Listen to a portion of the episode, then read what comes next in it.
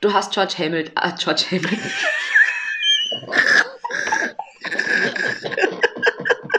So, Prost, Beate. Lewis Hamilton möchte jetzt den, den Achtel Titen. Achtel. Gute Nacht. Gute Nacht. Die Keks!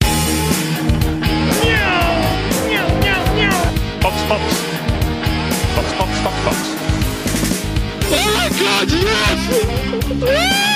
Holy mac and cheese balls. Ähm, ich krieg bitte drei Leclercs. Ja. Oder ich nehme gleich alle. Das ist alles, danke. Es ist soweit. Oh Gott. Es ist diese eine Episode, wo wir über die vergangene Saison reden. Was ist passiert? Wer war der beste Fahrer? Wer war der schlechteste Fahrer? Was war der lustigste Moment? Was wäre der Schockmoment der Saison? Und ihr seid sicher alle gespannt, was das für uns war. Ja. Sonst würdet ihr nicht einschalten. Herzlich willkommen, liebe Hörerinnen und Hörer. Die letzte Formula One Episode in diesem Jahr. Natürlich die große Recap-Episode. Und bevor wir jetzt so unsere ganzen lustigen Kategorien Ja. durchgehen, wie wir das hier immer machen, müssen wir natürlich auch mal die ganze Saison so ein bisschen rekapitulieren. Kurzer Einwurf. Man muss sagen, ich finde diesen, diesen, dieses Bild gerade wunderschön. Wir beide bei mir zu Hause am Tisch mit Kaffee, Tee, Weihnachtskeksen und Beate ein wunderschönes, ähm, was ist das, ein wunderschöner Kalender oder Ja. Notizbuch in der Hand. Ja, very old school.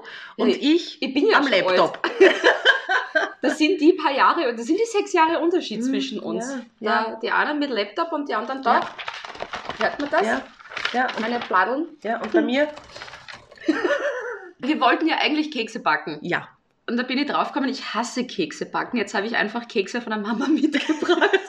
Und wir machen deine Küche nicht dreckig. Wobei ich hätte mich schon sehr gefreut. Ich habe extra ein Rezept rausgesucht und ich bin ja keine große Keksbackerin, aber das habe ich schon mal geschafft. Aber danke, dass wir meine Küche nicht putzen müssen danach. Es dauert länger als die Kekse nämlich. Ja, danke Mama Beate für die Kekse. Dankeschön, liebe Mama Beate. Die Saison 2022 generell. Wahnsinn.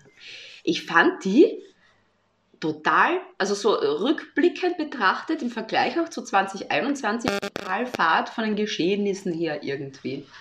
Ich habe so irgendwie so große Erwartungen gehabt, eben durch die neuen Regeln Mhm. und durch die neuen Autos. Mhm. Das erste Mal damals, wie dieser Auto-Reveal war von den ganzen Teams, habe ich mir gedacht, Ja. so, boah, die schauen richtig geil aus. Und wenn das auch dann noch so umgesetzt wird, das wird eine richtig coole Saison werden. Im Endeffekt, es hat, ich habe recherchiert, es hat zwar 30% mehr Überholmanöver gegeben, Mhm. ja, Mhm. aber trotzdem waren immer die gleichen Teams am Podium. Es waren immer Red Bull, Mercedes oder Ferrari, außer einmal Lando Norris. Ja, was für ein Recap, oder? Eigentlich, eigentlich schon enttäuschend. Danke fürs Zuhören. Ähm, wir hören uns nächstes Jahr. Ja, ich meine, das mit, dem- mit, mit dem Nachfahren und mit dem Pushen, das hat eh super funktioniert Mhm. mit den neuen Autos, aber irgendwie so mm, mehr Spannung in dieser Saison hat es nicht reingebracht. Ich glaube, das braucht einfach noch, bis die ganzen Teams, die nicht so viel Geld haben, auch so geile Autos haben, dass es wirklich noch so, Ja. so übernächstes Jahr, dass es dann wieder so wird, dass man mehrere Teams am Podium sehen wird. Was ich auch sehr, ich, ich weiß, ich habe das immer sehr zurückgehalten, diese Meinung, die ich da jetzt habe, nämlich, dass es so viele Rennen sind, ja, die 748 dieses Jahr. Wie ging es dir dabei, Beate? Also jetzt, jetzt, ähm, jetzt haben wir eine kleine Pause gehabt. Ähm, war es dir zu viel? War es zu wenig? Wird es dir gefallen? Also war mir jetzt viel zu wenig. Ich wusste es. Ich wusste es. Nein, es war viel zu viel. Ja. Also je länger die Saison gedauert hat, desto öfter habe ich mir gedacht, ich hätte total gern dieses alle zwei Wochen Einrennen Mhm. zurück. Mhm. Und nicht dies. Was, was ist mit diesen Tripleheadern? Das sind drei Wochenenden hintereinander. Jetzt ist das für uns schon anstrengend und wir machen nur einen Podcast. Wie Ja. muss das dann wirklich für die Teams sein? Ja.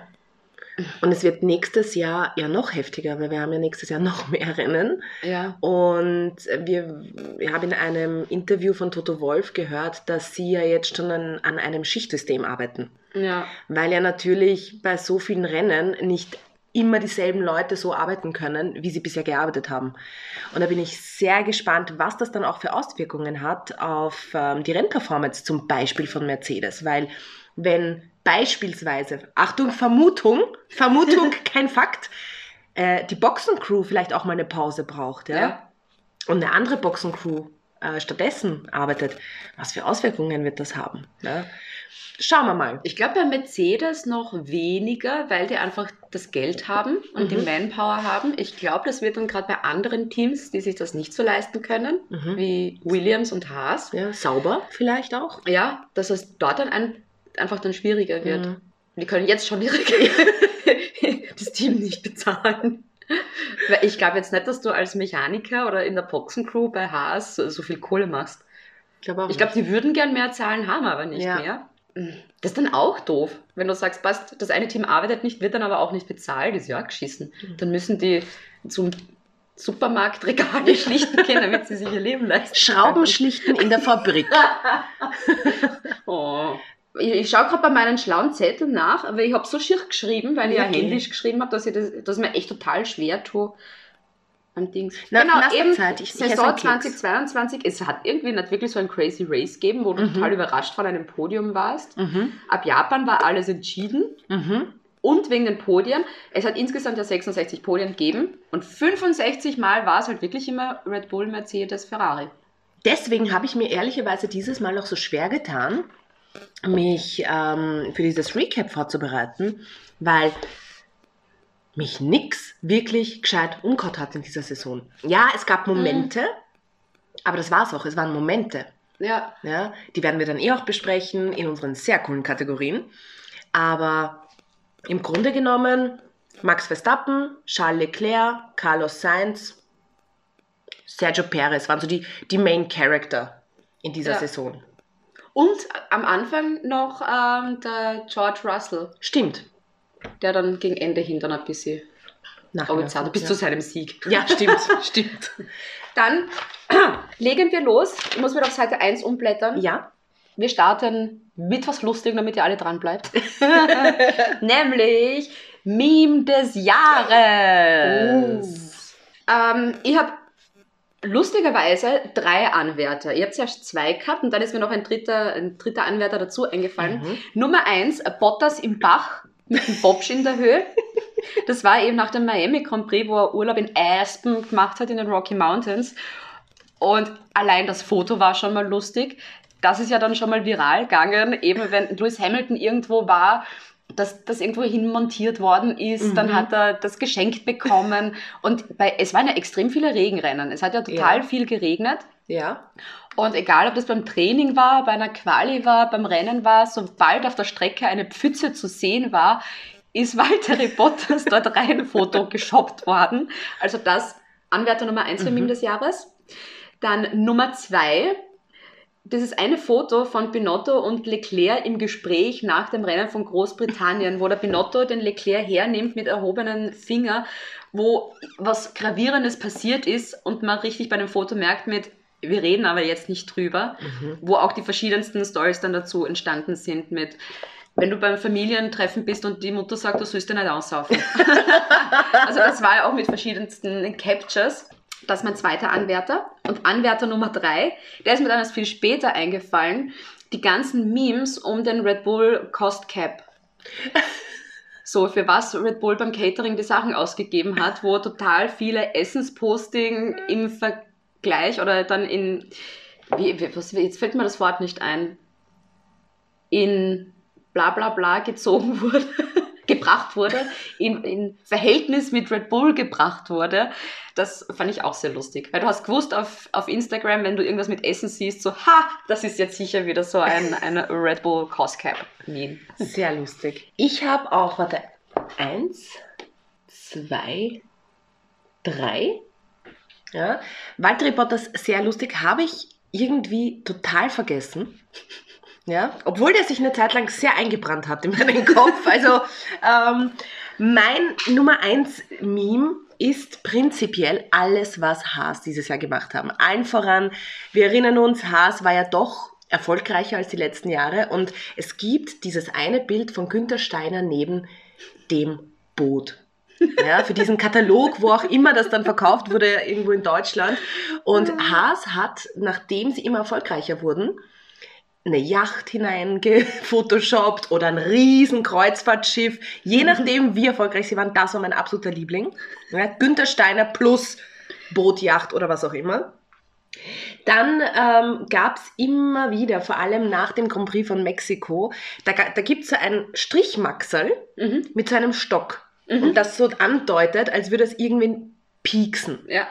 Und dann war bei diesem Stock Niki Latifi, der gepiekst worden ist, mit dem Text, mach doch was, das Rennen ist langweilig. Und äh, meine Nummer drei, Nico Hülkenberg. Anfang der Saison ist er ja in Bahrain statt Sebastian Vettel gefahren. Und dann ging es ein paar Tage lang oder Wochen lang so los. Nico Hülkenberg kann eigentlich immer übernehmen. Er ist immer bereit. Sie sind krank, kein Problem, rufen Sie Nico Hülkenberg an. Queen ist gestorben. rufen Sie Nico Hülkenberg an. Ähm, wir hätten eigentlich auch Nico Hülkenberg anrufen sollen, als wir beide Corona hatten dieses Jahr. Der, Stimmt, Verdammt, stimmt. der hätte den Podcast übernehmen können. Voll, ja.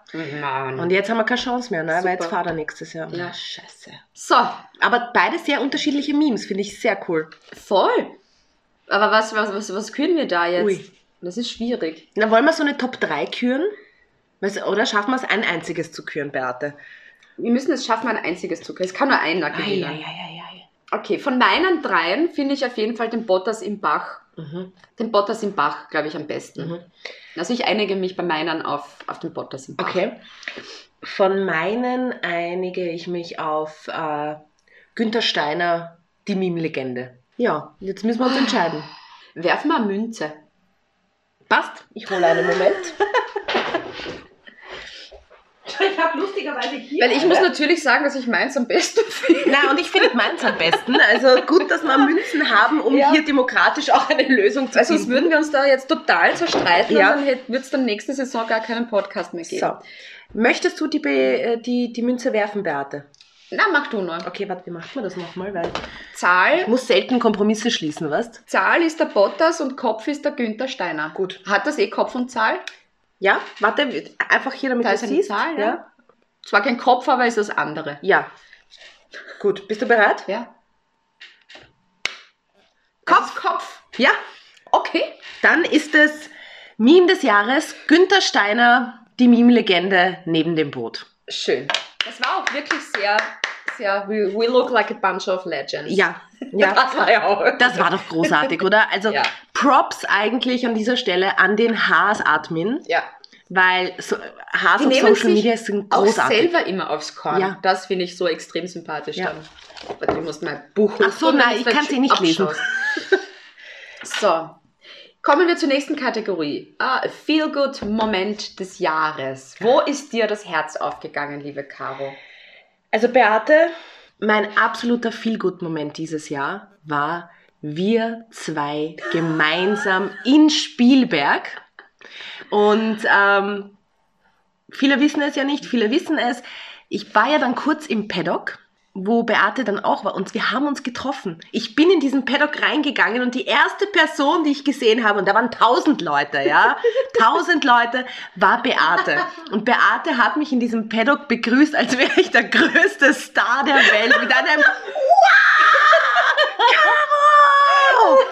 Ähm, viele Ja. Blicke, die dann auf uns gerichtet waren. Also, wer ist diese coole Person, ist die in sie? Paddock gekommen Wer ist diese Woman in Black? Wow! Ähm, nein, das war ein wunderschöner Moment. Das war prinzipiell wunderschön. Das erste Mal bei einem Formel 1 Rennen ever gewesen zu sein. Ja. Ähm, gleichzeitig muss ich hier auch wieder sagen, was ein Schrägstrich bisschen Schockmoment, weil wir ja wissen, gerade in Spielberg wissen wir dann, wie viele Übergriffe in Spielberg da auch passiert sind. Also gleichzeitig kleiner Schrägstrich Schockmoment des Jahres, weil es einfach nicht leibernd war. Aber grundsätzlich das Feeling mit dir, Beate, im Paddock zu sein, im Paddock zu gehen, eine Red Bull zu trinken dort. Not sponsored, by the way. Äh, war wunder, wunderschön. Aber wenn man sich jetzt die Formel 1 auch so anschaut, abgesehen von meinen persönlichen Momenten, drei Momente hatte ich noch. Und zwar Haas auf der Überholspur. Wenn man sich anschaut, wie es ihnen die letzten Jahre ergangen ist, sie haben nichts gerissen. Und plötzlich Anfang der Saison waren sie irgendwie auf Platz 3 der Weltmeisterschaft. Ja, so was ist da Was jetzt ist da los? Und ich weiß ja, Beate, bei dir eher nicht, aber vielleicht bei mir kam da so eine Hoffnung hoch, so, oh mein Gott, fahren wir vielleicht dieses Jahr um die Weltmeisterschaft? Gut, hat sich dann auch wieder schnell erledigt, ja, aber weißt du, eh, die Hoffnung stirbt zuletzt. Man wird noch träumen ja, dürfen. man, man Ja. darf noch träumen. Und ähm, das war einfach wunderschön zu sehen, dass Haas einfach auch was gerissen hat und vor allem, wie sehr sich die Leute darüber gefreut haben. Mein Moment Nummer zwei war, obwohl ich kein riesiger Ferrari-Fan bin, dass Ferrari wieder im, im Weltmeisterkampf zu sehen war. Dass die da einfach wieder dabei waren, ähm, wie es dann ausgegangen ist, ist eine andere Geschichte, aber dass sie da mal wieder gekämpft haben, fand ich auch schön und war so ein Feel-Good-Moment. Und natürlich Brasilien, George Russell, sein Oh. erster Sieg, sein erster Formel-1-Sieg, das war mein Mac-Moment. Ich, hab, ich, ich bin da in eine ganz andere Richtung gegangen Mhm. bei den Feel Good Moments, nämlich wirklich auf die Momente, wo mir das Herz aufgegangen ist. Mhm. Wo ich einfach mal gedacht habe, boah, das ist jetzt richtig schön. Und zwar, ich habe da zwei Momente. Und zwar, Moment Nummer eins ist der Papa Perez und der Hamilton nach dem Mexiko Grand Prix. Oh. Weil die sich einfach so gut verstanden haben oder die sich einfach so gut verstehen. Weil das war in Silverstone schon, wo der Papa Perez den Hamilton-Papa umarmt hat und eben in, in Mexiko war es dann genau umgekehrt, wo du gemerkt hast, das sind einfach zwei total liebe Menschen und die meinen das auch so. Mhm. Also da ist jetzt nichts irgendwie gespielt oder sonst irgendwas. Die sind einfach zwei herzliche Menschen, die sich da einfach für den anderen jeweils immer freuen und das ist extrem schön gewesen. Mhm. Und alles, was Papa Perez eigentlich Dings, also der in Mexiko, das, großartig. Er ist der Main Character. Ja, und mein Feel-Good-Moment Nummer zwei, der hat zwar nicht lang angedauert, aber das war Jost Capito nach dem P1, nach der, nach der P1 von Latifi beim freien Training in Ungarn.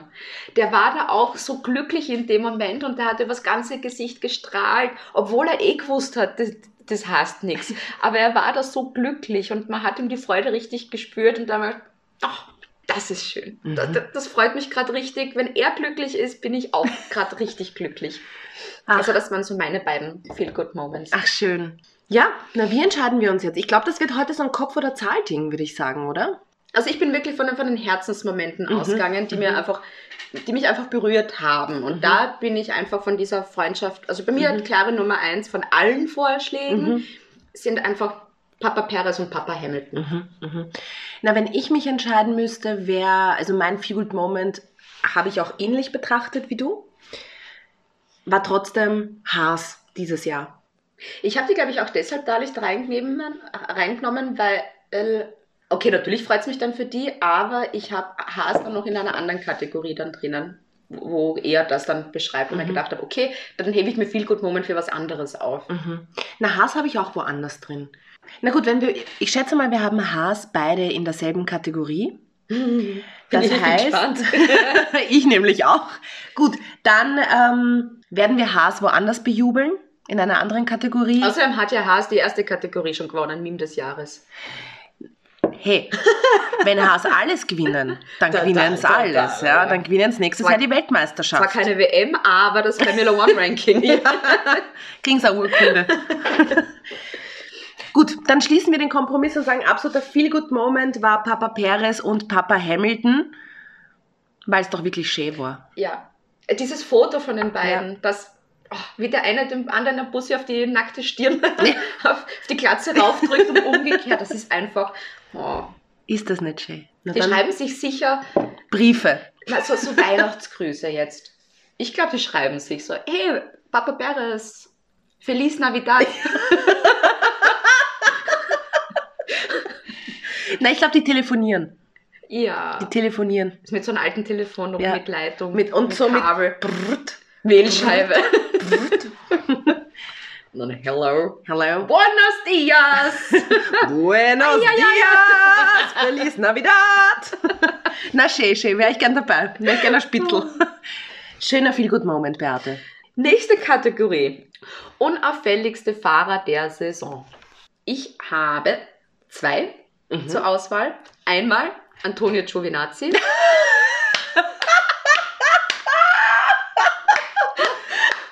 Aber das ist so. Wie der, der fährt nimmer? Was? Ob der jetzt mitfährt oder nicht, das hat total nichts zur Sache getan. Der ist mir letzte Saison nicht aufgefallen, der ist mir auch dieses logischerweise. Ja. Obwohl, diese Saison ist er ja einmal im freien Training gefahren und hat Wirklich? Das Auto, ja, für, für Haas und hat dann das Auto vor Magnussen gecrashed. Nach drei Minuten. so, passt, tschüss, ich bin wieder weg. und ähm, ich wollte eigentlich zuerst Latifi reinnehmen, Mhm. aber durch das, dass er so ein Meme war, eben mit, oder in meinem Hinterkopf irgendwo, wenn ähm, gelbe Flagge war oder rote Flagge war, habe gedacht, oh mein Gott, Latifi hat sich wieder irgendwo einbaut, weil das wirklich oft passiert ist. Kurzer Einwurf. Vasseur hat einmal gesagt, sometimes is the engine, sometimes it's the, the whatever, sometimes it's Latifi. Also, wenn man schon so eine Legende ist, ist man nicht unauffällig. Absolut. Eben. Und, jetzt tue ich da Essen auch gleichzeitig. Nein, ist gut. Ich nehme auch einen Keks warte mal. Mhm. Obwohl er uns seinen Hintern gezeigt hat, das war ja off-track, Mhm. Walter Bottas. Mhm. Also jetzt, wo man ihn mehr bemitleidet, als armer zweiter Fahrer im Team zu sein, im Alfa Romeo, es ist zwar die erste Saisonhälfte urgut gelaufen, aber es ist mir auch nie aufgefallen, dass der in den Punkten irgendwie gelandet Mhm. ist, außer ich sehe es dann natürlich in den Top 10. Und zweite Saisonhälfte war der quasi für mich auch nicht wirklich existent. Mhm. Mhm. Da habe ich eher nämlich noch auf Guan Yu Zhou geschaut und mir gedacht habe, Alter, wie viel Pech kann man eigentlich haben für das, dass der sich eigentlich so bemüht in seiner Rookie-Saison und eigentlich ähm, gute Sachen macht. Mhm. Also es ist Antonio Giovinazzi und Valtteri Bottas. Mhm. Ich habe auch zwei sehr unterschiedliche Fahrer. Wobei, ich habe mir Gedanken über Antonio Giovinazzi gemacht. Das muss man sagen, ich habe ihn nur nicht notiert. Ich bin da voll bei dir. Ich bin dieses Jahr bei Lance Stroll, Mhm. mal wieder. Und diesmal hat es mich selber geschockt, aber Pierre Gasly war für mich irgendwann einmal einfach nicht mehr wirklich sichtbar. Ich habe Lance Stroll in einer anderen Kategorie noch drin, weil er mir ungut aufgefallen ist. Spoiler, welche Kategorie wird das wohl sein? Und Pierre Gasly hat mir einfach gegen Ende hin nu- nur noch leid getan in dieser Kackschüssel von Alpha Tauri. Mhm. Das war wirklich eine Kackschüssel, das hast du hast wirklich schön gesagt. Ja, ja. Na, gegen Ende habe ich einfach gesehen, der hatte keinen Drive mehr. ja. Der wechselt ja zu Alpine und ich glaube, der hatte keinen Bock mehr zu fahren. Mhm. In, äh, vor allem, wenn man sieht, was das für ein Auto war, wie es performt hat, wie es im Jahr davor war, wie es hätte sein können. Ja, Und dann denkst du, wozu soll ich noch kämpfen? ja. Ich, ich will nicht. Ja, das Positivste, glaube ich, war Baku mit einem Qualifying auf P6 und einem Rennergebnis Mhm. auf P5. Das war's. Aber ein paar Mal ist er Super. natürlich nicht Punkte gefahren, aber das war's. Also Pierre Gasly wirklich bei mir dieses Jahr unauffälligster Fahrer. Ja, ich glaube, der kann aber da gar nichts dafür, weil einfach das Auto so schlecht war. Und Ja. eben gerade gegen Ende hin hatte mir echt dann leid getan, weil ich gesagt habe, wir haben das Problem schon seit zwei Rennen, warum ist das noch immer nicht Mhm. behoben? Also da habe ich, die, die, die, ich habe da die, die Struggles von ihm dann schon mitgekriegt, weil man gedacht hat, boah, der tut mir gerade echt leid. Dann hau ich jo äh, Giovinazzi, sage ich. Dann hau ich Gasly vielleicht in die Tut mir leid Kategorie und wähle Der Vogel der Saison. der Pechvogel der Saison und vote für Giovinazzi. Dann machen wir auch gleich Pechvogel der Saison, das schieben wir einfach dazu. Mhm. Und wir sind uns da super einig, das ist einfach Pierre Gasly. Ja, So, hätten wir zwei Kategorien auf einmal fertig. super, Geil. Hackel. Fahrer, die positiv überrascht haben. Kevin Magnussen Mhm. auf Platz 1. Ähm, bin, war nicht der größte Fan von Mhm. Kevin Magnussen. Beate grinst schon, weil sie es weiß, weil ich sie die letzten Jahre damit voll gelabert habe.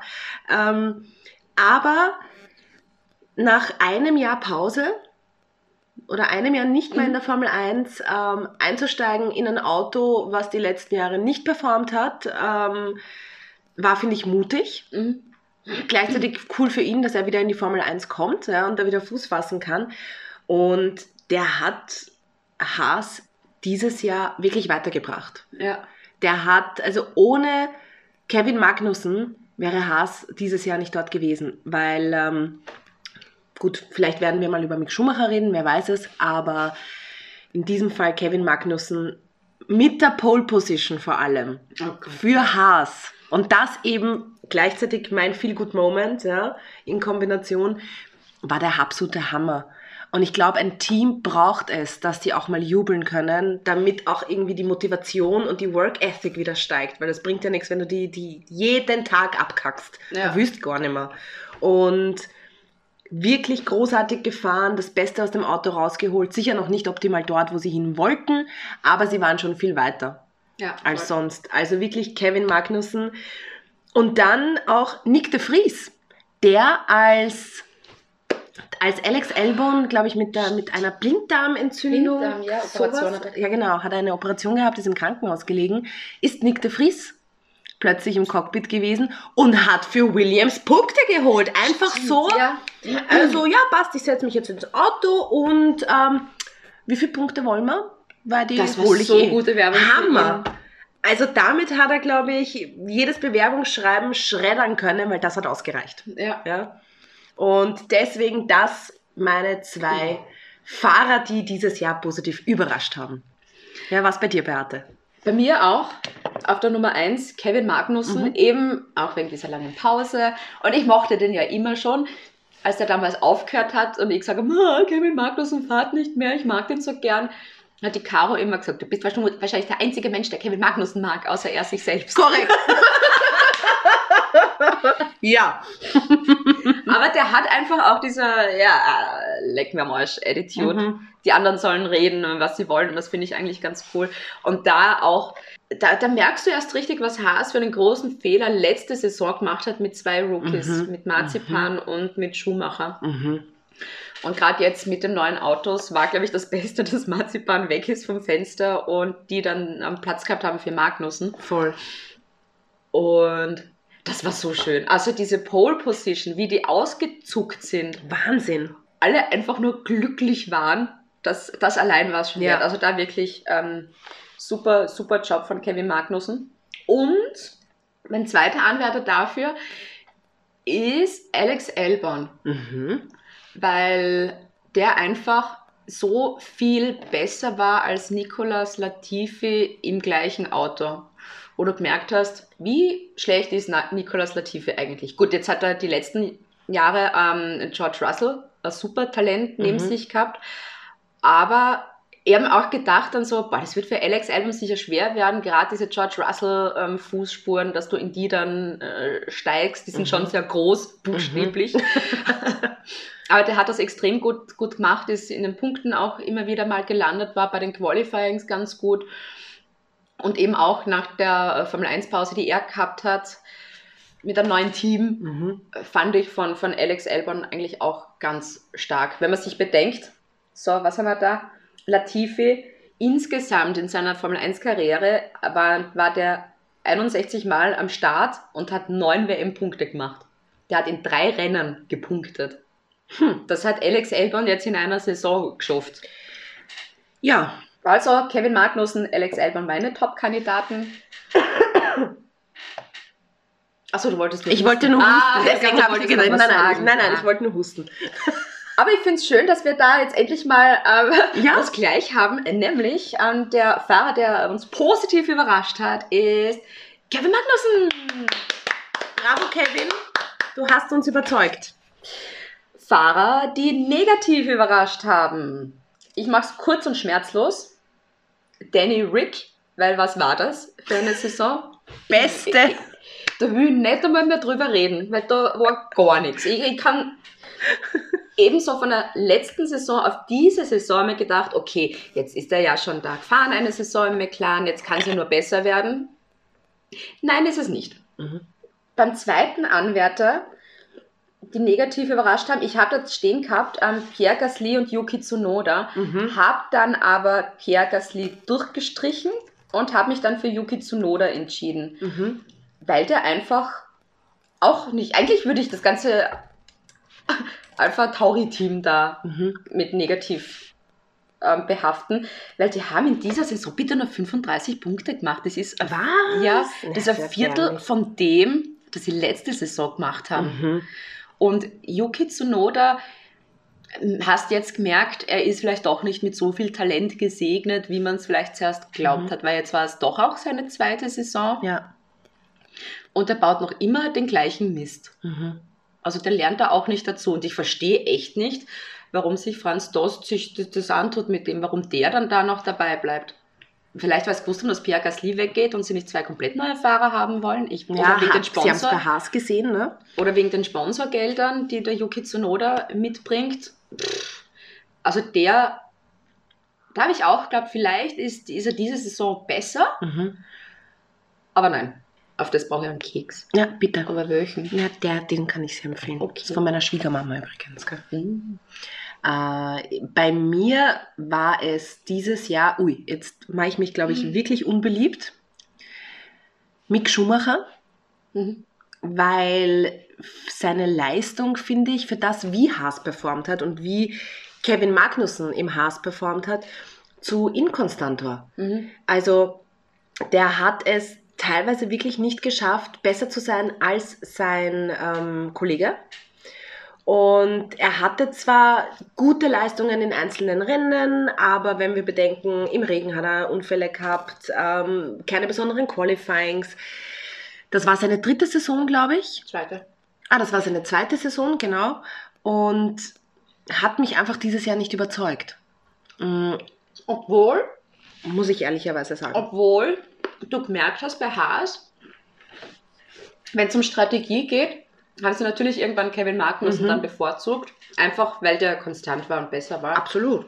Und Mick Schumacher hat einfach dann auch oft wirklich auch Pech mit der Strategie gehabt. Mhm. Ich glaube auch nicht, dass Haas das Team für junge Fahrer ist. Mhm. Ich glaube, du musst zu Haas gehen, wenn du schon mal irgendwo anders gefahren bist, eine gewisse Erfahrung hast. Wenn du denen helfen kannst Und ganz und genau. Feedback geben kannst. Ganz genau. Und ich glaube nicht, dass sie die großen Experten darin sind, dich aufzubauen, Ja, sondern das muss Hand in Hand gehen. ja. Ähm, und welche Überraschung auch bei mir, Danny Rick. Ähm, das war eine Qual. Eine Qual. Und ich habe Leute, die den Podcast jetzt schon länger hören und auch du, Beate, weißt es, ich habe immer gehofft für ihn. Ja, Mhm. ich habe immer manifestiert für ihn. Ich habe es ihm gegönnt. Ich habe wirklich, irgendwann ist es mir am Keks gegangen. Dieses irgendwann Scheiß manifestieren die ganze dieses, Zeit. dieser Scheißdreck hilft einmal gar nicht. Ne? Äh, und es war einfach qualvoll zuzuschauen. Weil Schubst einfach, mir da den Tee einmal um, Ja. weil da brauche ich einen Schluck Tee. ja, sehr gerne. Magst du einen Rum dazu? Ja? Ja, dann hole ich da gleich einen. Ja. Na warte, mach mal. Wir machen eine kurze Rumpause. so. Das ist super. So. Jetzt muss ich aber aber trinken, dass da Platz für den Rum ist erst. Also wenn ich einen habe, Moment. Ah ja, Sonst hau ich einen Gin rein. habe ich. Ich habe einen Whisky. Ich habe einen Gin. Ein Gin Tonic.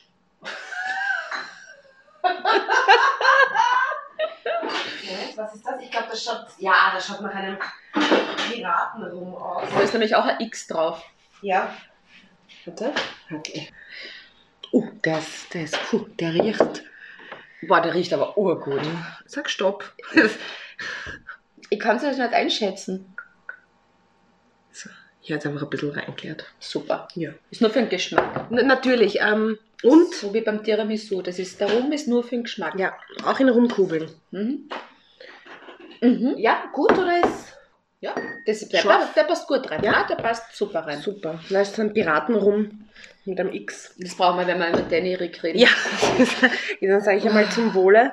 Prost. Zum Wohle, wie wir uns das angetan haben mit ihm, ist ein Wahnsinn. Mm. Aber das war echt schmerzhaft. Na, das war schmerzhaft und vor allem, ich wollte nicht, dass es bei mir passiert, aber es hat sich irgendwann gewandelt in, ich war genervt. Ja. Ich war genervt von seiner Performance, ich war genervt davon, ihm eigentlich beim Abstieg zuzuschauen. Mhm. Weil es mir leid tut auf der einen Seite, aber ich konnte nicht mehr. Und das war ein Irrsinn, aber ich hätte mir nie gedacht, dass diese Worte von unserem lieben Freund, von Renault, anno dazumal, vom Cyril, dass das noch wirkt, nämlich er weiß, das ist die falsche Entscheidung. Ja. Ja, er hat es gewusst und er hat es noch in dieser Drive to Survive Staffel gesagt und wir alle, hahaha, was redest du? Der geht zu McLaren, das wird super. Und er hat es gewusst. Ja. dieses Meme ist dann dieses Jahr plötzlich aufgetaucht. Cyril sagte. Und ja, ich würde auch sagen, Oscar Piastri, viel Spaß.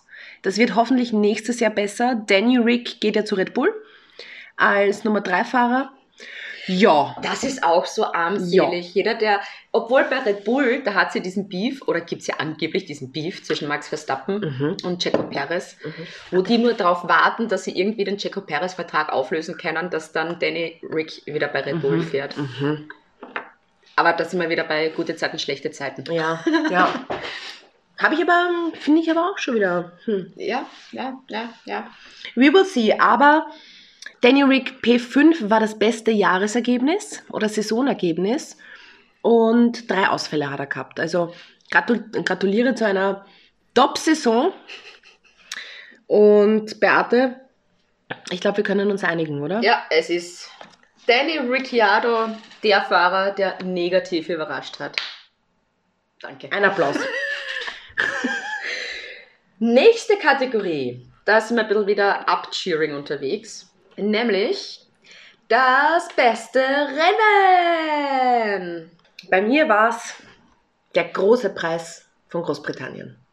Fand ich am spannendsten und am besten der Crash von Guan Yu Zhou. Das war ein, alles gesamt ein Rennkrimi. Dann war immer dieser Wechsel in den Führungen. Mal was Verstappen, Leclerc, Hamilton, da war Sainz. Die haben gekämpft wie die Narischen. Dann ähm, hatte er Verstappen diese Trümmerteile von Pierre Gasly auch im, im, ähm, im Auto drinnen. Und dann wäre das aber auch die Chance für Leclerc gewesen, da ein bisschen zu punkten. Ne? Und dann, dank der Strategie und der mangelnden Entschlossenheit seines Teams, ja, war ein Bobsch. Es war leibend zu sehen, die Kämpfe zwischen Hamilton und Ferrari. Es war spannend zu sehen, wie es dann, wie sich die Führung dann einfach verändert hat. Und was ich halt ganz heftig immer finde, wenn ein Startcrash passiert. Ja.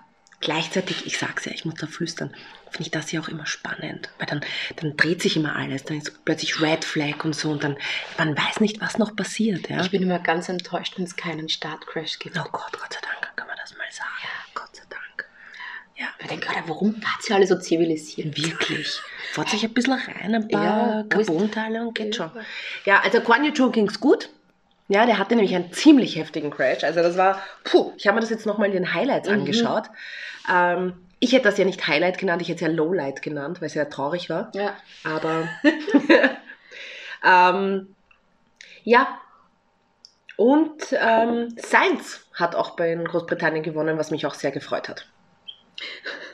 Ja. Ich finde ich find Science generell immer so lustig auf Podien. Der schaut immer so desinteressiert aus. Der steht immer da, als ob er gerade im Standby-Modus ist. Und wenn er dann seinen Namen hört, dann auf einmal ist er da. Das ist so richtig. Da hat er so richtig leere Augen immer, wenn er wartet. Da steht immer so da wie bestellt und nicht Ja, abgeholt. Ich finde das stimmt. so lustig. Stimmt. Und auch eins noch, ähm, und zwar finde ich es cool, dass dieses Jahr diese Cool-Down-Rooms Ja, wieder da waren. Ja. Und man den Fahrern einfach zugesehen hat und man im Endeffekt sieht, das sind einfach drei, zum Teil junge Burschen, zum Teil ältere Burschen, die einfach dann miteinander reden und sich die Sachen anschauen und dann sagen, Alter, schau mal, was da passiert So, ist. hast Oh du die Gott, Strategie hast von du- Ferrari gesehen? Was für Trottel, was für Trotteln sind denn das? ja, So also, haben die äh, Leclerc wirklich mit diesen Reifen rausgeschickt? So, oh, Sind- ja, sind die deppert. das war ein cooler Moment. Also das äh, große Preis von Großbritannien. Was war es bei dir, Beate? Brasilien. Oh. Das war das geilste Wochenende. Da war eben diese, die, die Magnus und Pol. Dann die beiden Alpinfahrer haben sich gegenseitig zu bekriegen begonnen. Dann die Aston Martin-Fahrer, Mhm. beide haben sich gegenseitig zu bekriegen begonnen. Dann der Russell hat gewonnen. Dann war dieses Chaos und dieses Drama mit Verstappen und Checo Perez mit, eh, lass den vor. Mhm. Und dann so, na, sicher nicht, weil das haben wir so abgeredet. Stimmt. Und das war einfach von den ganzen Geschehnissen, von den Trainings bis zum Rennen, da war einfach so viel los und für mich einfach Brasilien das geilste Rennen dann gewesen, im Endeffekt. Mhm. Weil sich da auch echt extrem viel äh, getan hat. Mhm. Wenn sich die Teams schon intern bekriegen beginnen, oder? Geil. Geil. ich denke, oder was ist mit euch, Ja. Trotteln? Aber okay. Aber Mhm. das, na, das, da ist einfach so viel passiert. Und dann zum Schluss dieser Handlungsstrang, dieser zweite mit, hey, lass den Checo. Checo vorbei und dann das nicht, wo man denkt, oh mein Gott, da gibt es eine Fortsetzung dann im nächsten Rennen. das geht Bleiben weiter. Sie dran. Genau, genau so. Ein da, da war ich auch, das war das einzige Rennen auch, wo ich ähm, danach gespannt war, wie das Rennen vorbei war, Mhm. mit was tut sich da jetzt noch? Wie Mhm. geht das aus? Was sind da die Hintergründe und so weiter und so fort. Mhm. Mhm. Mhm. Ja, stimmt. Aber ja, be- beides, beides, Beides. seine Berechtigung, Ja. gell? Na schau, schließ mal einen Kompromiss und nimm einfach beide mit rein. Es hat jedes Rennen was anderes Spannendes gehabt. Groß-Brasilien. Groß-Brasilien war das. Na, wir haben eine. Münze. Da ist die Münze. Ja, Wir werfen mal Münze. Gut. Ist, äh, Zahl, Brasilien, Zahl, Kopf. Brasilien, Kopf, Großbritannien. Gut. Es war Kopf. Okay, Es- mach nochmal. Scheiße. Was war Kopf? Also, ähm, Großbritannien. Okay. Kopf.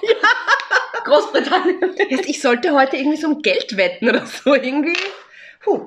Gut, dann ist es Großbritannien. Kann, kannst du damit leben, Beate? Ja, ich kann damit leben. Sehr Okay, gut sogar. Nächste Kategorie. Weirdestes Rennen. Ich glaube, das haben wir letztes Jahr nur gemacht, weil es bar war. Ja. Da habe ich heuer ein bisschen länger überlegen müssen. Mhm. Aber äh, weirdestes Rennen ist bei mir Monaco dabei. Mhm. Das war eben das mit diesem verschobenen Rennstart. Da waren alle da und keiner hat gewusst, wann geht's los, wie geht's los, geht's Mhm. überhaupt Mhm. los. Dann war dort auch diese Phase, wo dann eine Million Boxenstopps auf einmal waren, Mhm. wo ich mich absolut nicht mehr auskennt habe. Ja. Es war auch der, der, der Start dann komisch, weil das war das, wo sie dann hinterm Safety Car gefahren sind. Dann hat es aber schon die Runden gezählt, aber eigentlich hat es noch gar nicht gestartet gehabt. Also Mhm. das war, und obwohl so viel passiert ist, vorab, war es trotzdem ein fades Monaco-Rennen. Stimmt. Da, da, da tut sich so viel und dann ist es noch immer fad. Und zweites weirdes Rennen war Spa. Mhm. Weil das war ja dieses eine Rennen mit diesen tausend Strafversetzungen, wo alle die Motoren gewechselt haben, wo sich niemand auskennt hat, wo dann wie irgendwo wer starten wird. So, und es ist dann auch Verstappen dann von 14 auf 1 dann Mhm. gefahren. Da auch der Gasly aus der Box gestartet und hat noch Punkte gemacht. Und das war auch das mit dem Hamilton-Ausfall, wo er da die lange Gerade im Schotter allein gegangen ist. Auf sein, sein Mental Health Walk. Monaco und Spa meine Mhm. Anwärter für weirdestes Rennen. Mhm. Ja, finde ich sehr, sehr gut. Ich habe eigentlich nur ein Rennen, wo einfach mein Kopf explodiert ist und ich mir, mich mir gedacht habe, what the damn hell Ja. ist da los? Und zwar Suzuka. Regen. Und wir sind alle, seien wir uns ehrlich, nach Spa einfach traumatisiert. Was haben wir uns vor Spa 2021 noch über Regen gefreut, weil wir uns alle gedacht haben, vor, Action! ein bisschen Action, schön und Ja. spannend. Nach Spa haben wir uns alle gedacht, um Gottes Willen, bitte nicht. Und genau das äh, war in Suzuka der Fall. Oh Gott, bitte nicht. Regen, Verwirrung, zwar ein super Start, aber gleich nach der ersten Kurve ein Crash. Carlos Sainz crasht, Alex Albon crasht, alles Verwirrung, Ding, dann sind sie mal losgefahren, ja, sind sie das Rennen gefahren. Und dann hieß es, okay, wie werden jetzt die Punkte vergeben nach den ganzen ähm, Komplikationen da? Und dann wurden ja ganze Punkte vergeben. Ja. Und dann war plötzlich Max Verstappen Weltmeister und das war der weirdeste Moment ever. Weil dann haben sie alle nicht gewusst, so, sollen wir jetzt ihm schon gratulieren? Nein, ich weiß noch nicht. Aber der, der hat das berechnet und Dings und jenes. Und ja, hat sich dann auf so eine unglaublich unspektakuläre und komische Art und Weise Ich den hab- Weltmeistertitel geholt. Ich habe das in einer anderen Kategorie drin. Ich glaube, ich weiß auch schon in welcher. Weil dafür Ja. kommt es gefühlt für mich, Mhm. dieser Weltmeister-Dings, da kommt es Mhm. gefühlt für mich Mhm. mehr hin. Ja, also das, das Rennen hat mich verwirrt, Suzuka, aber ja, passt natürlich auch zur anderen Kategorie, deswegen Beate. Nein, ich, das ist, die Beate ist, jetzt muss ich euch jetzt mal allen erzählen, so kurz off-topic. Jetzt sitzt die da mit ihrem Notizbuch. Mein Gott, Gott sei Dank waren wir nicht gemeinsam in der Schule. Also von dir abschreiben wäre Wahnsinn. Jetzt habe ich sie kurz angesehen und habe kurz in ihr Notizbuch geschaut und hat das sofort weggezogen. Jetzt könnte ich mir was abschauen. Beate, ich, ich ich kann es eh nicht lesen. Okay. Mach da keine Sorgen. Außerdem ist das sowieso umgekehrt. Das kann, ja, das kann mein Gehirn auch nicht verarbeiten. Gut. Würdest du mich trotzdem abschreiben lassen? So aus Prinzip einfach? Eh, Natürlich. Das, wieso hast du gerade den Kopf so geschüttelt? Das ist die Psychologie. Alles klar, darüber reden wir dann oft.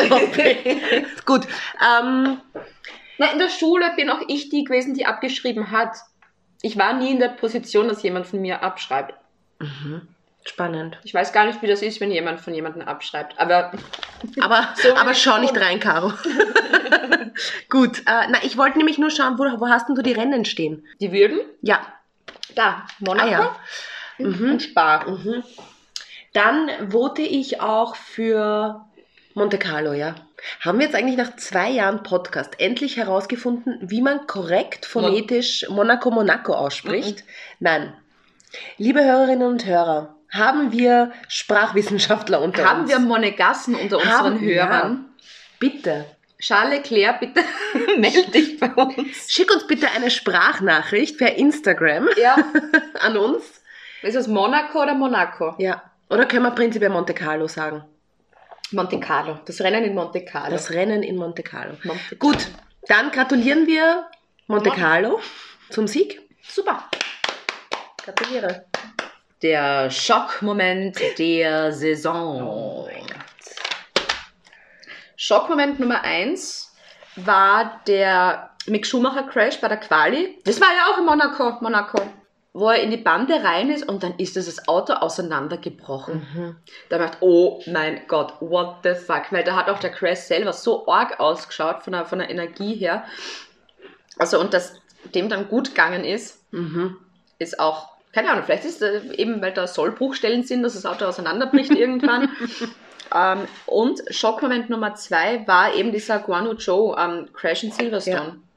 Wo der, der, der Russell ihn da so, so hinten angetippt hat und dann fängt es ihn zu drehen an, das Auto überschlägt sich und dann rollt dieses Auto überschlagenderweise über die Absperrung über den Zaun.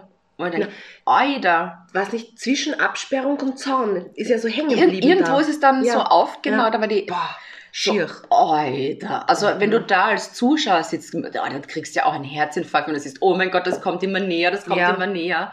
Und es sind auch Teile, die da durchfliegen. Ja. Ne? Also, dass da auch generell bei, bei den Zuschauern nichts passiert ist. Mhm. Und dass der dann einfach, also da auch äh, Shampoo an Joe Guan Yu, ähm, dass der das auch so weggesteckt hat. Also da Schumacher und Guan Yu Zhou sind meine Mhm. Schockmomente der Saison. Mhm. Ich habe drei Schockmomente. Der Anschlag auf die Aramco Ölraffinerie. Mhm. Und das Rennen hat dann trotzdem ja stattgefunden. Das hat mich dann einfach irgendwie geschockt, weil ich mir gedacht habe, wo fahren sie da gerade ein Rennen? Mhm. Das so, Da wir wissen alle, wa- die, was momentan mit der Welt äh, los ist, was passiert, ja. Und ich finde das dann immer noch wichtig zu sagen, hey Leute, da ist was passiert. Das war nicht lustig. Und dass es auch so totgeschwiegen wurde Ja. von allen, dass die offensichtlich alle einen Maulkorb gekriegt haben, dass niemand drüber reden hat dürfen, wie es ihnen geht, bla Ja. bla bla. Ja. Das, das finde ich fast noch schlimmer. Ja, weil angenehm ist das nicht. Mhm. Ja, und ich, ich meine, ist jetzt echt ein deepes Thema, aber ich erinnere mich an den Terroranschlag damals in Wien, Mhm. wo wir alle echt Tage später noch im Schock waren. Mhm. Ja, und ich dann auch dort, wo der Terroranschlag passiert ist, auch mal durchgegangen bin, weil ja ein riesen Kerzenmeer war und mich hat's trotzdem gerissen. Mhm. Ja, ich war emotional fertig. Und wie man dann das verarbeitet, finde ich auch heftig, dass man dann nicht drüber redet. Also ich bin Ja. da voll bei dir, Beate. Ähm, also das war für mich echt ein Schockmoment, ähm, vor allem weil du auch im ersten Moment nicht weißt, ist da jetzt was passiert? Weißt eh, geht's, was, was haben die ein Konzept dafür? Hat die Formel 1 eigentlich ein Terrorkonzept? Jetzt wirklich ohne Ja. Spaß, aber Müssen sie, glaube ich, weil das muss ein Sicherheitskonzept ergeben. Das war mal einer dieser Schockmomente. Ähm, dann der zweite Schockmoment war, als ich realisiert habe, Mercedes, das Top-Team Mercedes fährt hier dieses Jahr eigentlich nicht um die WM mit. Ja. Und Lewis Hamilton duckert da so im Mittelfeld herum. Das war für mich ein Schockmoment, weil nach so langer, jahrelanger Dominanz ist das komisch. Und der dritte Moment war Carlos Sainz on Fire in Spielberg. Wo er so Äh, zurückgerollt ist auch ja, wieder. ja, der hat sich da, äh, war im, im Kampf mit Max Verstappen und die Power Unit äh, hat irgendwie ja, ein Problem gehabt. Und dann ist er irgendwie auf, diese, auf diesen Hügel raufgefahren und hat begonnen zu brennen. Und da haben diese ganzen Streckenposten extrem lange gebraucht, um diese Situation unter Kontrolle zu bringen. Und das war echt, echt, echt schlimm zum Zuschauen. Das hat mich fertig gemacht. Ja. Und sie haben auch echt lange gebraucht, um das Feuer im Endeffekt Und zu das löschen. Auto zum Stehen zu bringen, damit er mit diesem, aussteigen Ja, kann. mit diesem Pfeiler. Da ist dann einer mit so einem Pfeilerkran so, Ja. Jesus, ihr braucht einen Pfeiler! Da habt ihr einen Pfeiler! Hat's den Pfeiler! Hi. So stelle ich mir das zumindest vor.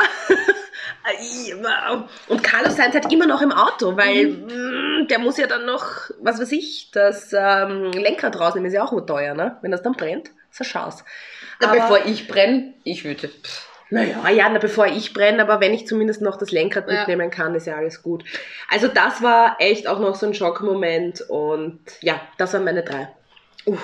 Ich finde aber gerade so bei Schockmomenten, um einfach noch einmal ein bisschen Awareness zu schaffen, wir könnten die einfach alles so im Raum stehen lassen und keinen voten, weil ich finde, alles waren, wir haben ja diese Schockmomente aus einem guten Grund gewählt, Ja. weil sie uns irgendwie, Weißt, bei der Mercedes-Geschichte, das war jetzt nicht so ein Schock-Schock. Moment Okay. mit, oh mein Gott, Alter. Das war eher so der Anfang einer depressiven Phase. magst du noch ein bisschen rumhaben? Das mit dem Terroranschlag neben der Strecke ist für mich einfach nur ein What the fuck-Moment, mhm. das dann trotzdem noch gefahren wird. Aber wo ich mir wirklich gedacht habe, so, oh mein Gott, geht's dieser Person eh gut, Mhm. war bei mir am stärksten trotzdem bei dem, beim, beim Guan Yu Zhou. Mhm. Weil beim, beim Science, wie das in Spielberg bei ihm war, der wäre schon irgendwann rausgesprungen, Mhm. bevor er begonnen hätte zu brennen. Dann wäre das Auto halt rückwärts irgendwo in Higlobi runtergerollt. Ja. Aber da weißt du, der, Mhm. der ist jetzt am Bewusstsein, da passt alles. Aber als damals der Guan Yu Zhou dann aus dem Auto Mhm. rauskraxelt ist und du weißt, okay, puh, dem geht's gut. Das war so, Mhm. so ein Stein vom Herzen, wo ich zuerst so, oh mein Gott, what the fuck ist da gerade passiert?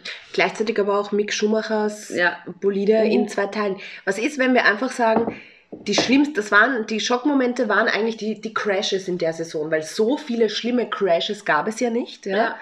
Und Schockmoment war das Crashen. Und wenn man das wieder runterbricht, haben wir Guan Yu Zhou und Mick Schumacher und das wäre so der Kompromiss. Passt. Ja? Damit kann ich leben. Super. Handschlag. Handschlag. Nervensäge des Jahres. Haha. Und zwar Ja. Ich habe eine ganz klare Nummer eins und zwar die Ferrari-Strategen. Punkt. Vielen Dank fürs Zuhören. Die haben mich genervt. Die haben mich einfach genervt, weil nach einer gewissen Zeit, du machst Fehler, kein Problem, aber Freunde, nach dem 20. Mal an Scharsborn sollt ihr es wissen. Und ich, ich, ich, ich habe sehr lange darüber nachgedacht. Mich hat sehr, sehr vieles genervt an der Saison. Auch die Tatsache, dass wir 734 Rennen hatten, weil die Liberty Media wahrscheinlich ähm, viel Kohle scheffeln möchte, ist schon gut.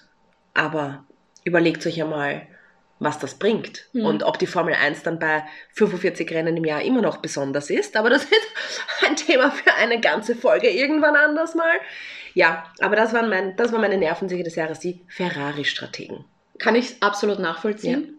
Ja, ich habe trotzdem andere Kandidaten, Mhm. nämlich Christian Horner. Weil der immer irgendwas zum Herumsudern hat. Mhm. Jetzt die letzten Jahre war es immer das Sudern über Mercedes, über die Dominanz von Mercedes. Warum dürfen Mercedes das? Was Mhm. ist ba, ba, ba, ba. Und jetzt sind sie Weltmeister und jetzt sudert er noch immer herum die ganze Zeit. Und jetzt regt er sich halt über die vier auf. Und ne? so, wie kann das da, ja genau, Mhm. wie kann das sein, dass, und äh, wie mit dem Cost Cap und bla Mhm. bla bla, wie Mhm. können das die anderen wissen, bla bla bla. Mhm. Und wenn ich Christian Horner im Fernsehen sehe und sie halten ihn an mit dem Mikrofon, denke ich mir echt, ich darf gern umschalten, Mhm. Aber das ist dann so wie ein Autounfall, ich bleibe dann trotzdem Mhm. dran, weil, weil ich mich einfach aufregen möchte, weil ich weiß, das wird jetzt für mich emotional Ja. und ich möchte jetzt wissen, was er jetzt schon wieder zum Bemäkeln Ja, hat. ja, ja. Und meine Nervensäge Nummer zwei ist Lance Stroll. er hat mir zwar nichts getan, aber ich sehe muss den, auch nicht, er muss gell? auch nichts tun. Ja. Das ist so, ich sehe den und bin genervt von Mhm. ihm. Das ist so, wenn du bei einer Party bist und dann siehst du diese eine Person, die du überhaupt nicht brauchst, so, oh, jetzt ist die auch da. Und, so der es- Abend ist schon im Arsch, Genau, ich dann. genau. Ja. ja. Mhm. Und so ist es mit Lance Stroll. Der hat nichts getan. Ich meine, der legt sich auch mit Vettel an, weißt du? Man denkt, Alter, lass den Vettel bei seinen letzten Runden, Runden bei, oder bei seinen letzten Rennen verdammt nochmal einfach in Ruhe. Mhm. Und er tut's einfach nicht, weil du einfach ein depperter Sohn bist. Ich glaube, liebe Beate, das unterschreibe ich jetzt ziemlich schnell. Und zwar, ich unterschreibe hier mit Lance Stroll, weil eigentlich geht der mir auch ziemlich am Keks, der Typ. Der ist, also, können wir auch mal über diese Paydriver diskutieren? Ich meine, Latifi ist zumindest lustig, weißt Der ist eine Meme-Legende. Ja. Okay. Nicht mal Lance Okay. Stroll, nicht mal das. Aber der ist nicht mal, der hat, Lance Stroll hat, Hat nichts Sympathisches an sich und ist auch nicht gut. der hat seinen Monaco-Moment letztes Jahr gehabt. Ja, das war's. Meine, natürlich hat er mal so ein paar gute Phasen, aber ja, Mhm. er geht mir auch da. Es ist mir wurscht, wenn er die Punkte fährt, ist mir scheißegal. Mhm. Mhm. Wenn ich jetzt Aston Martin-Fan wäre, was du auch irgendwie so ein bisschen hoffst, wenn du am Sebastian Vettel magst, Mhm. denke ich mir, boah, warum er? Warum kann nicht Vettel die Punkte Ja. machen? Warum, warum der? Hatte, gibt er auch jemals Interviews? Ich habe, glaube ich, die ganze Saison kein einziges Interview mit Lance Stroll gesehen. Ich glaube, dass der einfach so schlechte Interviews gibt, dass die ihn einfach immer rausschneiden, weil sie sich denken, bis der der, der haut uns unsere Zuschauerzahlen zusammen. Da schalten ja alle weg. Ja, Ist unterschrieben. passt. Sehr Ja. gut, danke. Kein Applaus für Lance Stroll. Ich glaube, das ist ein bisschen starker rum. Aber er schmeckt Also- also, sehr gut. Er schmeckt sehr gut, aber Ja. puh. Also ich muss sagen, geht, puh. Nehmen wir mal noch einen Schluckerl. Moment. ah, schönes, schönes Geräusch. Warte, nehme ich auch noch. Ja? Passt. So. Ich glaube, so viel gibt man nicht rein, oder? Ich habe jetzt nicht zugeschaut. Naja, das kostet mal. So, zum Wohle. Auf äh, die Formel 1-Saison. Prost. Prost. Der Cringe-Moment der Saison. Ist dir auch gerade so ein leichter Schauer über den Rücken? So. Cringe-Moment, ich habe als Maßstab Folgendes genommen. Ich bin Mhm. verschiedenste Momente nochmal durchgegangen, die so passiert sind in der Saison. Und die Momente, wo man das Gesicht so verzieht, so, mm, Mhm. hat Cringe-Potenzial für mich gehabt Mhm. und ist dann in die äh, engere Auswahl gekommen. Mhm. Und je nachdem, wo ich wirklich einen Krampf im Gesicht vom Verziehen bekommen habe, die sind dann auf die Nominierungsliste gekommen. Da gibt es zwei. Oh, Oh, okay, bin gespannt. Ja. Max Verstappen ist Weltmeister oder nicht? Du hast es ja schon angesprochen. Mhm. Großer Preis von Japan, man weiß nicht mit den Punkten und die einen sagen so, die anderen sagen so. Für die FIA war eh alles klar. Aber im Mhm. Endeffekt, das Rennen war aus. Es hat niemand gewusst, ist jetzt Max Verstappen Weltmeister oder nicht. Ja. Das Team hat es nicht gewusst. Er hat es, glaube ich, am allerwenigsten Mhm. gewusst. Dann gratuliert man ihm schon und er kennt sich einfach nicht aus Mhm. diese Verwirrung in seinem Gesicht. Und das Cringigste an dem Ganzen war, als sie ihn in diesen roten Sessel gesetzt haben, wo er sich selber gefragt hat, was mache ich da jetzt? Muss ich da jetzt sitzen? Ich, ich bin doch noch gar nicht Mhm. Weltmeister, mein Team hat mir noch nichts gesagt und das war mir beim Zuschauen peinlich. Mhm. Und Cringe-Moment Nummer zwei, Ferrari. Egal, ob das jetzt bei der Strategie irgendwas war, ein Strategiewechsel mal wieder, ob das einfach ein Funkspruch war, wenn ich gesehen habe, Ferrari, Teamradio, habe ich schon gedacht, äh, ganz schlimm. Ganz schlimm fand ich es auch immer bei Box. Stay out, stay out! also nein, also Mhm. äh, Mhm. da war alles, also bei Ferrari war für mich alles, Boxenstopps per se, dann passiert dort, die war, die sind, ein, ein Ferrari ist für mich ein Cringe-Moment. Mhm. Das hat so ab Spanien begonnen. Am Anfang haben wir gedacht, boah, cool, die, die kämpfen um die Weltmeisterschaft mit. Bei Spanien, Grand Prix habe ich schon gemerkt, mm, na, Mhm. die werden sich das selber verdingsen. Und das ist mir so vorkommen, als ob die intern einfach eine Challenge hatten, mit was können wir alles bei einem Rennen verbocken, die verschiedensten Szenarien, weil die ein Buch drüber schreiben. So, 20 Ways to Ruin Your Race. Mit Vorwort von äh, Mattia Binotto. Gen- ja, das auch. Und dann sagt Binotto noch irgend sowas mit, na, wenn wir die restlichen Rennen noch alle gewinnen, werden wir noch Weltmeister. Und es gibt eh so viele positive Dinge, wir müssen an denen arbeiten. So, nein, arbeit nicht an den positiven Dingen, arbeit an den Dingen, die schlecht laufen, damit die besser werden. Also Ferrari, ein Cringe. Ich glaube, hier werden wir uns sehr einig. Ich habe ähm, vier Momente, wo es mir alles zusammengezogen hat, wie man so schön sagt. Auch Max Verstappens Weltmeistertitel in Japan, Katastrophe. Äh, Ferrari, in, ich habe mir aufgeschrieben, Ferrari in jedem Rennen. Punkt. egal wie, egal ob sie Strategen oder die Boxencrew war, die Interviews, die das Fahrer waren. die Fahrer waren, alles rundherum. Ja? Da war ja auch die Carlos Sainz Phase, wo es ein Carlos Sainz überall rein, bei jedem Rennen oder bei Qual, wo du es gewusst hast, Carlos Sainz ist schon wieder irgendwo drin. Ja, ja. Mm. Also, ähm, wir sollten den Cringe-Moment in Ferrari-Moment umbenennen. ähm, und dann habe ich noch zwei. Und zwar Niki Latifi, der in Japan im FP2 das falsche Streckenlayout gefahren ist.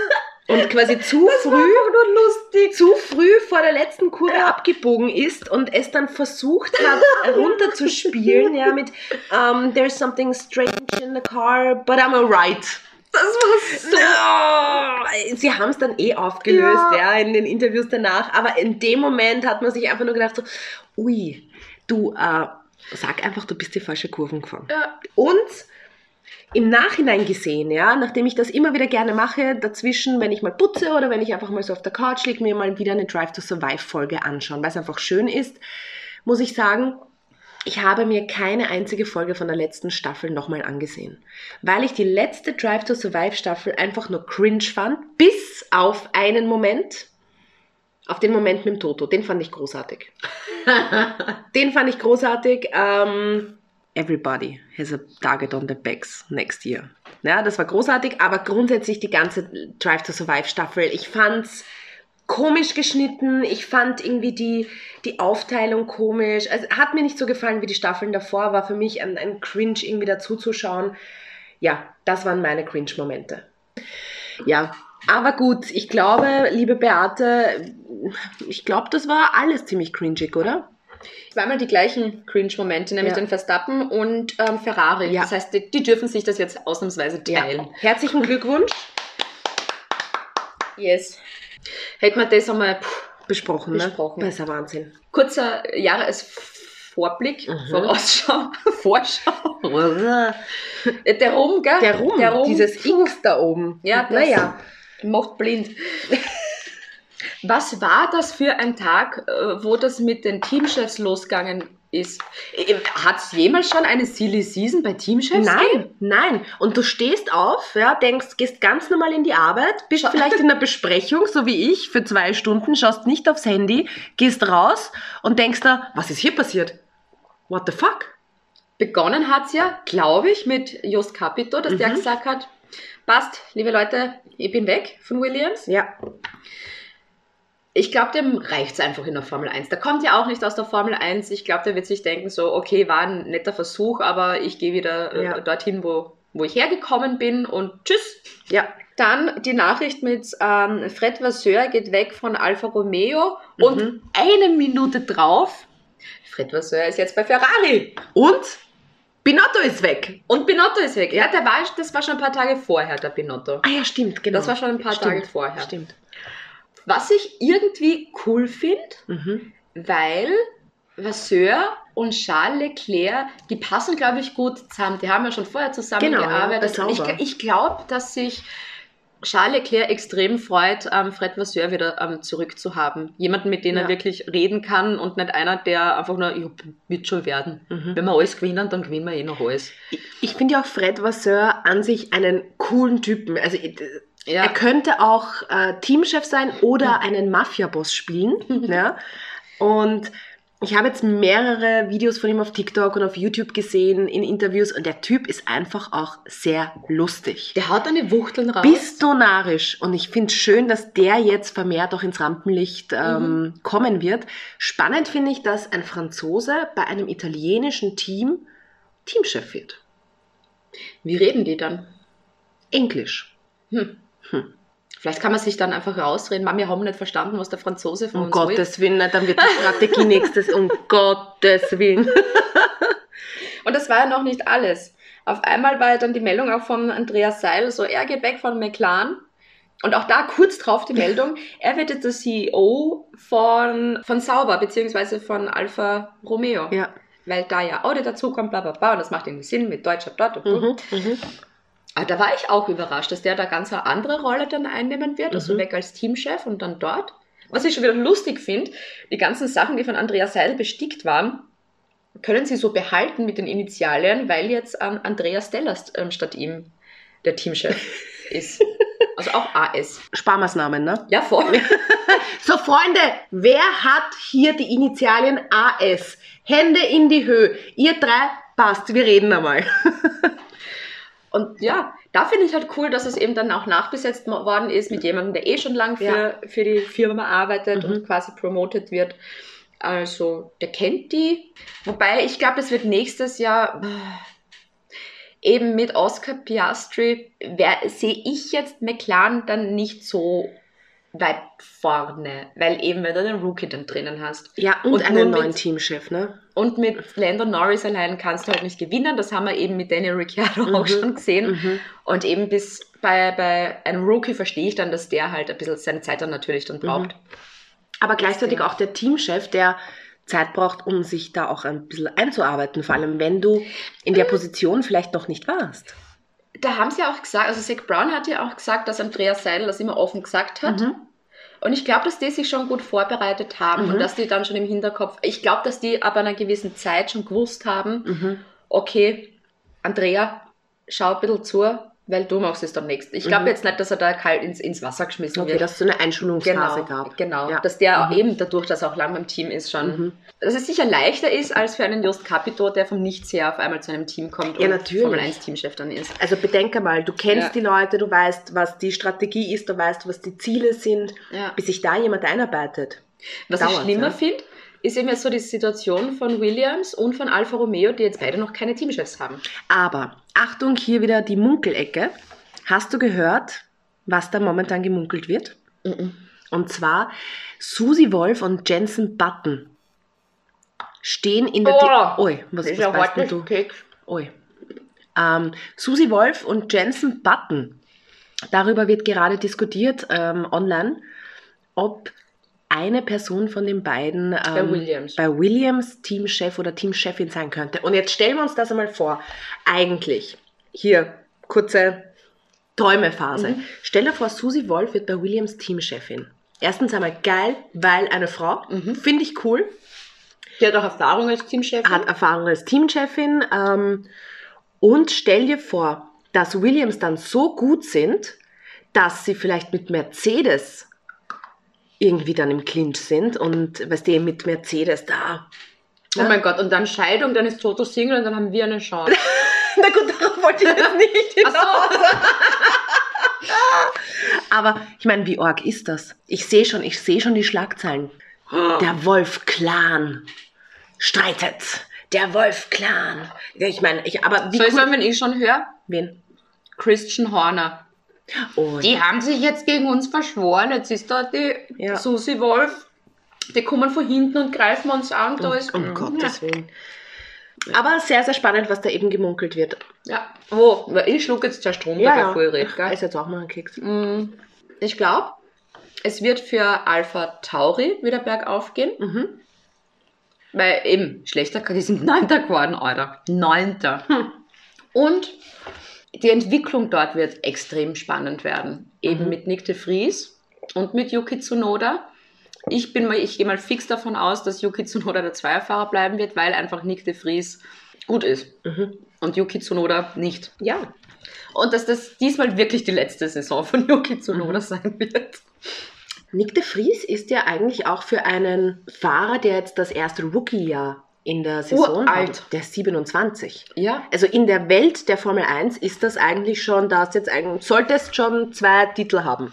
Der- Außer du heißt Max Verstappen. Der hat auch nie den Platz gehabt und deshalb finde ich es auch dann so schade für Daniel Ricciardo und auch, ich meine, so nett ich die Geste finde von Mercedes, ja passt, wir nehmen jetzt Mick Schumacher als Reservefahrer unter Vertrag. Wie lang war Nick de Vries auf der Reservebank von Mercedes? Zehn Jahre? Ja. Gefühlt? Mhm. Der war da echt und dann, okay, fast hatte man ein bisschen Formel E und so. Und so, Schade eigentlich, weil du kannst, du hast eigentlich keine Chance, wirklich aufzusteigen Ja. von der Formel 2. Und gerade dann ebenso, in, wenn man jetzt, sich jetzt anschaut, ähm, Mick Schumacher, du hast George Hamilton, äh, George Hamilton,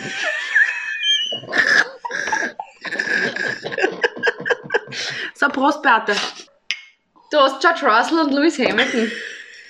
Der George Russell wird noch 20 Jahre jetzt bei Mercedes fahren. Ja, definitiv. Na, und dann haben es natürlich. Lewis Hamilton möchte jetzt den, den Achteltiten. Achtel. also, Lewis Hamilton möchte seinen achten Titel holen. Und den werden es irgendwie schaffen, hoffentlich. So, dann geht der Lewis Hamilton äh, in Pension. Dann George Russell, eh klar, Nummer 1 Fahrer. Mick Schumacher, Nummer 2 Fahrer. Und dann werden so die nächsten 50 Jahre fahren. Ich glaube, die haben trotzdem in der Mercedes-Schmiede noch irgendjemanden anderen den sie, oder eine andere Idee, Mhm. der dann zu George Russell dann kommen wird und nicht Mick Schumacher. Ja. Weil Mick Schumacher kann die Autos kaputt machen. Ich glaube, der hat sicher eine Klausel unterschreiben müssen mit, wenn du fährst, fahr unser Auto nicht kaputt. Und wenn schon, dann zahlst du 10% Dann zahlst ja, Selbstbehalt. Also ich glaube, der wird da jetzt einfach versumpern. Bei, Und Mhm. Mercedes sind einfach lieb so, hey, ist die Familie Schumacher und Mercedes und Ja. die Geschichte, dass die einfach nett sein wollen. Eh. Gibt es noch jemanden zu besprechen von den Fahrern? Sehr gespannt bin ich auf Nico Hülkenberg Das wird und Kevin Magnussen im Haas. Das wird, also Haas, ich habe große Erwartungen in Mhm. Haas. So ehrlich muss ich jetzt wirklich sein. Weil eben die Kombination von den beiden, die beide gutes Feedback zum Auto Mhm. geben können, die mit dem Team reden können, das wird saucool. Ja. Vor allem erinnern wir uns zurück an die Zeit, wo Nico Hülkenberg noch im Renault gesessen ist und ähm, Kevin Magnussen im Haas, die sich dann ein bisschen, na, so ein bisschen ähm, nicht gut verstanden haben. Suck my balls, man. Aber da ist so, Aber ich meine, da ist viel Gras und äh, Zeit über diese Sache gewachsen. das ist so der große Unterschied, finde ich, auch ähm, zwischen den Generationen. Wenn du jetzt eben hast Esteban Ocon und Pierre Gasly zum Ja, Beispiel, ja. da weiß man auch, die sind jetzt keine großen Freunde. Mhm. Aber Nico Hülkenberg und Kevin Magnussen, da denke ich mal, wir haben das gesagt und das ist, die haben dann ein Bier getrunken irgendwann und alles ist gut. Alles ist also die gut, vergessen, also die haben, glaube ich, Mhm. da vom Ding her, vom Mindset her ganz Ja. anderes. Alpin bin ich gespannt. Ja, ich wollte gerade dasselbe sagen. Also da, so ein rein französisches Team. Mhm. Da, und da hat ja Esteban Ocon ja auch sowas Orges gesagt jetzt. Die ganze Entwicklungsarbeit, 98% hat er gemacht, die ganzen Oh. PR-Termine und Alonso hat eben gar nichts gemacht und er ist eben total überarbeitet und den ganzen Simulationsding, das hat alles er gemacht. Mhm. Ne? So, oh, ho, ho, okay. Gute Zeiten, schlechte Zeiten. Also da bin ich, Mhm. da bin ich gespannt, wie sich das dann etablieren wird und ich glaube, Ocon, der wird ruppig werden. Also der will Ja. da jetzt seinen Platz als Obwohl es sowas ja nicht gibt. Mhm. Aber ich glaube schon, dass der darauf hinaus möchte, dass er Ja. der Star ist im Team und nicht Pierre Gasly. Und ich glaube aber auch, Pierre Gasly wird sich das dann auch nicht gefallen lassen. Mhm. Also ich bin da echt gespannt, was sich da innerhalb des Teams tun wird. Ich würde die gerne auf Französisch fluchen hören. Merd! Butter! Ich sage, dass sie sich zumindest einmal einmal rausschießen. Mhm. Weil sie sich so bekriegen werden, weil sie versuchen werden, eben ihre Position so zu festigen, dass sie beide mal ein DNF haben werden. Was ich auch gespannt bin, wie lange es dauert, bis Fernando Alonso in Lance Stroll Erwatschen gibt. Ich sage, Morgen. ähm, erstes Rennen FB2. Das ist ja auch eine so eine dermaßen komische Fahrerpaarung, von der man nie ausgegangen wäre, oder? Ja. Im Aston Martin Fernando Alonso. Der ist für mich so Also- bodenständig und dann ist es so eine Schickimicki-Marke. Weißt du? Ja, ja, ja, und es ist so, der, ich, ich weiß nicht, ob der einfach zu diesem Team passt. Ja. Das, das ist einer, der sagt dann, scheiß Motor oder scheiß Power Unit oder überhaupt, was ist das für ein Scheißdreck Auto heute? Das sagt er dann und ich weiß nicht, wie sie bei Aston Martin damit umgehen werden. Vor allem auch der, der Teamchef von Aston Ja. Martin. Ich bin gespannt, ob der ihn dann auch zügeln kann. Glaube ich nicht. Der wirkt so Ja, ruhig. ja ich, der ist so, ich bin mir nicht sicher. Ja. Das wäre, oh Gott, das wäre, ich, ich freue mich da. Ja. Ich freue mich, also auf Ja. Alonso freue ich mich nächstes so, Ja. so am meisten zu sehen, wie er sich Mhm. ärgert. Kennst du eigentlich die Verschwörungstheorie bei der Alonso? Da gab es einmal die Barcelona-Tests Mhm. vor, vor vielen, vielen Jahren. Und da hatte er einen Crash, aber einen sehr komischen Crash, wo quasi, ich weiß nämlich noch, dass Vettel nämlich hinter ihm gefahren ist und das beobachtet hat und gesagt hat, es gab eigentlich keinen Grund, wieso er da jetzt im Testing crasht. Ähm, über diesen Crash wurde sehr wenig berichtet. Ja, Alonso musste aber dann ins Krankenhaus. Also es wurde sehr umhüllt mit Schweigen. Und es gibt diese Verschwörungstheorie, dass er irgendwie electroluted wurde. Und ja, das super Bubble auf TikTok, Leute. Also wirklich großartigst. Also wenn das, diese Erzähl Fantasie. weiter. Und dass er durch diese electroluted Ding einen, ähm, einen, einen Gedächtnisverlust hatte und das Gefühl hatte, er ist um zehn Jahre jünger. Und deswegen fährt er mit 41 immer noch Formel 1. Oh naja, Gott. also total wirr und total heftig, wo ich mir dann denke, bist du narrisch, wer kommt denn auf sowas? Vielleicht haben sie ihn ausgetauscht. Ja, Weil der schaut ja optisch jetzt auch ganz anders Ja, aus als ja, am Anfang. ja. Damals im Krankenhaus ist er gestorben und ich glaube, die haben ihn dann ausgetauscht gegen ein Double, so, Ja. wie, so wie bei der Avril Lavigne. Stimmt, stimmt. Ja. Also Fernando Alonso, die, Lebt er überhaupt noch? Ja. die Avril Lavigne der Formel 1. Unser Skaterboy. ja, aber Fernando Alonso wird auch äh, spannend, vor allem, was erwartet er sich eigentlich von Aston Martin? Dass, dass die Weltmeister doch, werden, Er ne? kommt zurück, weil er will gewinnen. So, Alter, und dann gehst du von einem schlechten Team zum nächsten schlechten Bist Team. Vor allem das eine schlechte Team war ja jetzt gar nicht so schlecht, sondern eh bergauf. Ich frage mich ja, wie lange es im Endeffekt dauert, bis er wieder bei McLaren landet. Wahrscheinlich haben sie einen Piastri nach einem Jahr raus und ich, Lando Norris und Fernando Alonso in einem Team. Ihr habt es hier zuerst gehört. ja. Ja, Wir hätten in die Zukunft gesehen, wir hätten zurückgeschaut, wir haben alles durch ja, und wir sind ein bisschen angeheitert. ja, Super, das war ein erfolgreicher Nachmittag. ja. Ich hoffe, ihr hattet genauso Spaß wie wir. Wenn ja, gebt uns Leclercs aus. Ja. Bitte. Wie geht das, Caro? Ihr geht auf unsere Website auf www.formula1.at, scrollt ein bisschen runter, klickt auf ein wunderschönes Bild von einem Leclerc und dort findet ihr alle Infos dazu. In diesem Sinne würde ich einfach mal ganz klar und straight sagen, gute Nacht. Gute Nacht. Bis März. Die Keks!